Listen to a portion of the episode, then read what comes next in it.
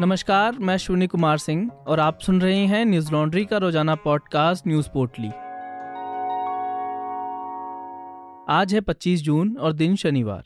महाराष्ट्र में जारी सियासी घटनाक्रम के बीच शिव सैनिक सड़कों पर उतर आए हैं। शिवसेना के कार्यकर्ताओं ने पुणे में बागी विधायक तन्नाजी सावंत के दफ्तर में तोड़फोड़ की। पुणे शहर के शिवसेना प्रमुख संजय मोरे ने कहा, तोड़फोड़ उनके ही कार्यकर्ताओं ने की है उन्होंने यह भी कहा कि पार्टी प्रमुख उद्धव ठाकरे को संकट में डालने वाले सभी विधायकों और गद्दारों को इसी तरह की कार्रवाई का सामना करना पड़ेगा। पार्टी कार्यकर्ताओं के विरोध प्रदर्शन को देखते हुए मुंबई पुलिस ने हाई अलर्ट जारी किया है। साथ ही निर्देश दिया है कि अधिकारी स्तर के पुलिसकर्मी सुरक्षा सुनिश्चित करने के लिए प्रत्येक राजनीतिक कार्यालय का दौरा करें। इस बीच शिवसेना के बागी विधायक एकनाथ शिंदे ने मुख्यमंत्री उद्धव ठाकरे महाराष्ट्र के गृह मंत्री डीजीपी महाराष्ट्र को पत्र लिखा। उन्होंने आरोप लगाया कि 38 विधायकों के परिवारों की सुरक्षा को दुर्भावना से वापस लिया गया है। हालाँकि गृह मंत्री दिलीप पाटिल ने कहा, ना तो मुख्यमंत्री और ना ही गृह विभाग ने राज्य में किसी विधायक की सुरक्षा हटाने के आदेश दिए हैं। इस संबंध में ट्विटर पर लगाए गए आरोप पूरी तरह से गलत और भ्रामक हैं। शिवसेना की राष्ट्रीय कार्यकारिणी की बैठक से पहले मीडिया से बात करते हुए संजय राउत ने कहा, आज की कार्यकारिणी की बैठक में बहुत से मुद्दों पर बातचीत होगी। कार्यकारिणी की बैठक से अलग बागी विधायक भी गुवाहाटी में बैठक कर रहे हैं। मीडिया रिपोर्ट्स के मुताबिक एक नाथ शिंदे कैंप नई पार्टी बनाने की तैयारी कर रहा है। पार्टी का संभावित नाम शिवसेना बाल ठाकरे हो सकता है। इस बीच वीडियो कॉन्फ्रेंसिंग के ज़रिए बागी विधायक दीपक केसरकर मीडिया से बातचीत करेंगे। राज्य में जारी घटनाक्रम के बीच निर्दलीय सांसद नवनीत राणा ने बागी शिवसेना के विधायकों को सुरक्षा देने के लिए अमित शाह से अपील की। साथ ही उन्होंने राज्य में राष्ट्रपति शासन लगाने की भी मांग की। शिवसेना के विधायक एक नाथ शिंदे के कहने पर बागी हुए हैं। शिंदे ही वो नेता हैं जिन्होंने सभी विधायकों को एकजुट किया और पार्टी नेतृत्व के खिलाफ विद्रोह किया। ठाणे से विधायक शिंदे महाराष्ट्र सरकार में मंत्री हैं। ठाणे को शिवसेना का गढ़ माना जाता है और ठाणे के शिवसैनिक शिंदे का समर्थन कर रहे हैं। उनका कहना है कि वे सरकार बनने के लिए भाजपा के बजाय एनसीपी और कांग्रेस के साथ गठबंधन के फैसले से नाराज़ थे। शिंदे का रसूख शिवसेना में इतना कैसे बढ़ा? आखिर क्यों स्थानीय शिवसैनिक शिंदे का समर्थन कर रहे हैं? यह जानने के लिए हमारे साथी प्रतीक गोयल की ठाणे से रिपोर्ट पढ़ें। यह रिपोर्ट हमारी website Newslaundry dot com और Hindi dot Newslaundry dot com पर उपलब्ध है। इस तरह की ग्राउंड रिपोर्ट्स हम सिर्फ़ अपने सब्सक्राइबर्स के सहयोग से कर पाते हैं। न्यूज़ लॉन्ड्री को सपोर्ट करें ताकि हम ऐसे ही आप तक ग्राउंड से जनहित की खबरें ला सकें। हमें सपोर्ट करने के लिए सब्सक्राइब करें और गर्व से कहें, मेरे खर्च पे आज़ाद हैं खबरें। सुप्रीम कोर्ट ने गुजरात दंगों पर एसआईटी की क्लीन चिट को बरकरार रखते हुए शुक्रवार को अपना फैसला सुनाया। इस फैसले के बाद गृह मंत्री अमित शाह ने एएनआई को दिए एक वीडियो इंटरव्यू में कहा, एसआईटी द्वारा मिली क्लीन चिट पर अब सुप्रीम कोर्ट ने भी अपनी मुहर लगा दी है। शाह ने कहा, प्रधानमंत्री मोदी पर लगे आरोप राजनीति से प्रेरित थे।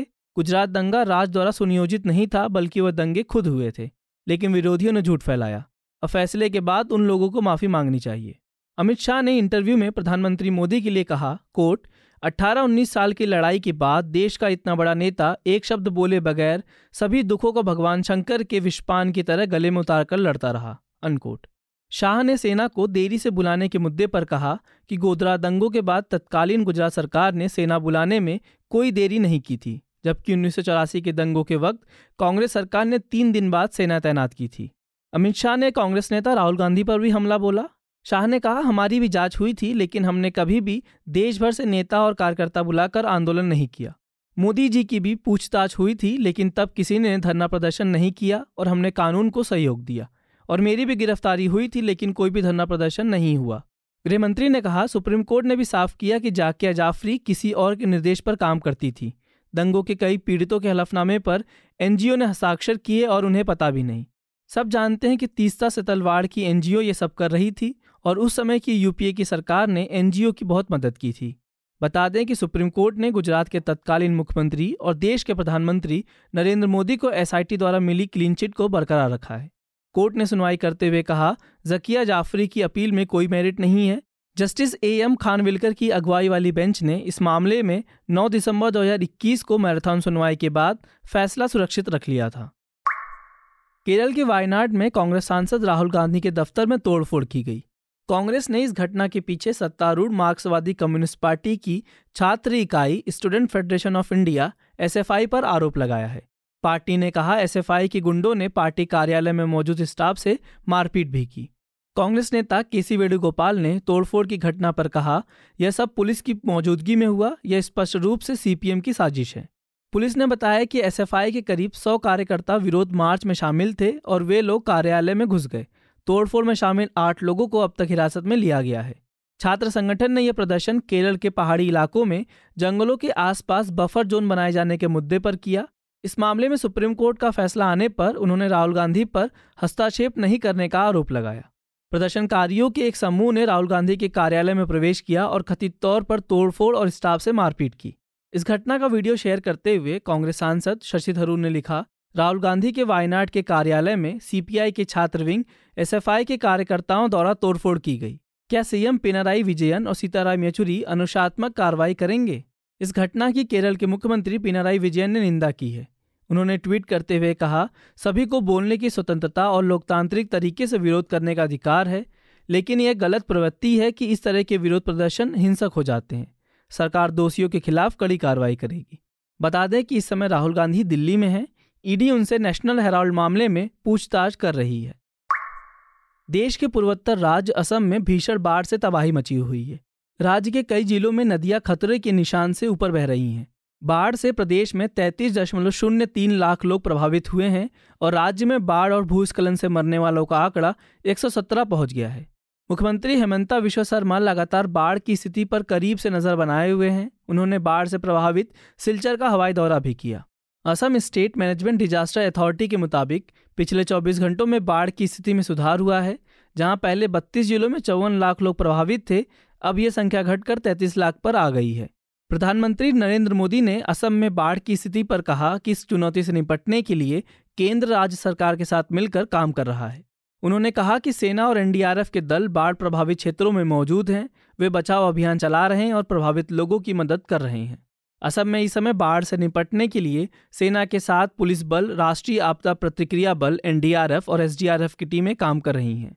असम के पड़ोसी राज्य मेघालय में भी बाढ़ की स्थिति है। मुख्यमंत्री कोनराड संगमा ने राज्य के बाढ़ प्रभावित गारो हिल क्षेत्र की समीक्षा की। मेघालय में दक्षिण गारो हिल्स ज़िले में भारत बांग्लादेश सीमा पर बाढ़ क्षतिग्रस्त हो गए। इसके साथ साथ कई इलाकों में भूस्खलन हुए, जिसके कारण राष्ट्रीय राजमार्ग बासठ से संपर्क टूट गया है। प्रदेश में भारी बारिश के कारण अचानक आई बाढ़ से सड़कें टूट गईं, बिजली के खंभे गिर गए साथ ही कई अन्य सरकारी संपत्तियों को नुकसान हुआ। भारी नुकसान के कारण मुख्यमंत्री ने केंद्र सरकार से तीन हज़ार करोड़ रुपए के राहत और पुनर्वास पैकेज की भी मांग की है। अमेरिकी सुप्रीम कोर्ट ने एक अप्रत्याशित फैसला सुनाते हुए गर्भपात के अधिकार को कानूनी सुरक्षा देने वाले पाँच दशक पुराने फैसले को पलट दिया है। अदालत ने यह फैसला मिसिसिपी राज्य में गर्भपात पर रोकथाम के एक नए कानून के खिलाफ अपील की सुनवाई के दौरान दिया। कोर्ट ने 1973 में रो बनाम वेट केस में दिए गए निर्णय को पलटा है, जिसके तहत गर्भपात कराने को कानूनी हक माना गया था और कहा गया था कि संविधान गर्भवती महिलाओं को गर्भपात से जुड़ा फैसले लेने का हक देता है।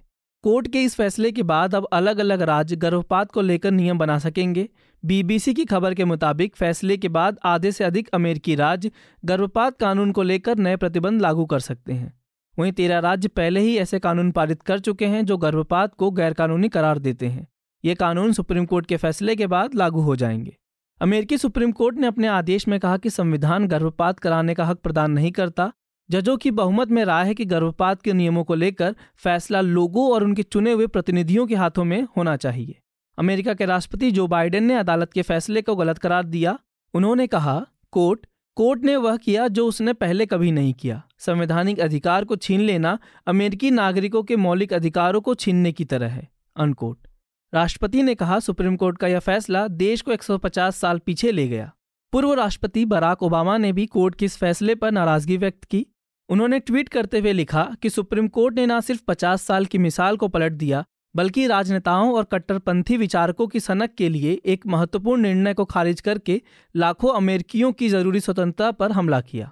वहीं पूर्व राष्ट्रपति डोनाल्ड ट्रंप ने कोर्ट द्वारा 50 साल पुराने नियमों में बदलाव के फैसले का स्वागत किया।